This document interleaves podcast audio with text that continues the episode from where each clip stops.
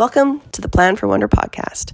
I'm Crystal, the talking head, founder, and creator of mylifeplanners.ca. I had another topic in mind for today, but life threw me an oddly shaped ball so awkward that I dropped most of my other balls in the air so I could keep the most important one up, my health and wellness. And if you haven't been able to tell already about this very sexy Phoebe voice, and yes, this is a Friends television reference, phlegm is my unexpected guest this week. You know, I've been wondering if my last podcast was a little predictive this last week. You see, Tuesday night, after a day of feeling off and tired, I hit a wall and crashed.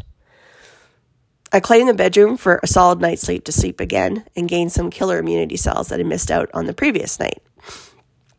I even had my kid come to bat for me, suggesting it was my husband's turn to take the basement guest room. I love my guy, but he snores really well. And after a nasty ear infection, earplugs are not my preferred option to get a solid sleep anymore. So when I had hoped a good sleep would be the magic I needed to veer away from getting sick, actually turned into one of a full-blown head cold. I managed to get a couple of things done at the desk the next day, but by late afternoon, I was done. Crashed in my bedroom for at least another 36 hours. I mean, you get sick, you stay in bed. I mean, that's the routine. But I'm self-employed. It's a much harder pill to swallow. If my head wasn't aching and even the thought of getting up didn't have me feel drained, I'd have been feeling a whole lot of guilt and anxiety. So I took my own advice. I was honest with my clients. So between pushing timelines and meetings, I was really appreciative of getting absolutely no pushback at all. You see, self-employed people don't have an inventory of sick days to access. We don't have the comfort in knowing that there are other peers who step up and cover for us when our health drags us down. And after a couple of days, a comment by a client once I merged got me thinking, and surprised I hadn't considered it before. They were anxious enough that they reviewed our contract to see if I had an emergency contact listed, just in case I died. Yeah, that's pretty depressing to consider, but it's totally legit. So the thing is, the past few years, I have been blessed to be working with an amazing woman building a new business. One so new, it's kind of unique. She's a certified executor advisor and has started a company dedicated to supporting families and executors in all things regarding estates and wills. I've learned a lot that no one tells you until you're literally in it. So the past couple of years, I've had this in the back of my mind. Who is my backup when things go south?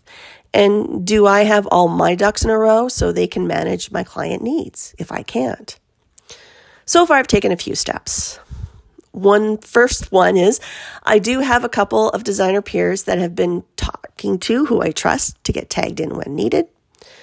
I've done some digital file organization that has a lot more logic to it in both the order and naming systems, hoping that this in itself would make it easier for someone new to manage to find what they need. And I've started building a project management system that doesn't live in my head. Finally, my passwords are managed in an app.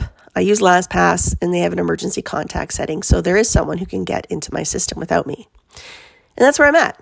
That's my bare minimum. But after this week, I'm motivated to get a couple more things set up. First one, a document to share with both my emergency contact and my emergency designer backup, so they all have the details they need. And two, update my terms and agreement contracts, so I actually list who my emergency contacts are. So the thing is, this isn't meant to sound all morbid, but planning for the unexpected helps me to focus on what matters when it matters most, my health and wellness. Knowing that I have support set up actually alleviates stress and anxiety, so I can use my energy where it's needed, on healing and rest. So on that note, I'm feeling more human and myself today. So I'm going to be directing this energy into picking up some more important balls that I dropped this week. But enough about me. I'm more than sure you have your own take, and maybe today's snack-sized podcast has given you some thoughts to nibble on. And at the least, planning for the not-so-fun part of life when you can't be there is actually what you can do to be there when it counts. Thanks so much for listening today. And as always, the space you take up in the world matters, not just to me, but even more importantly, if you need reminding, you matter the most in your own life.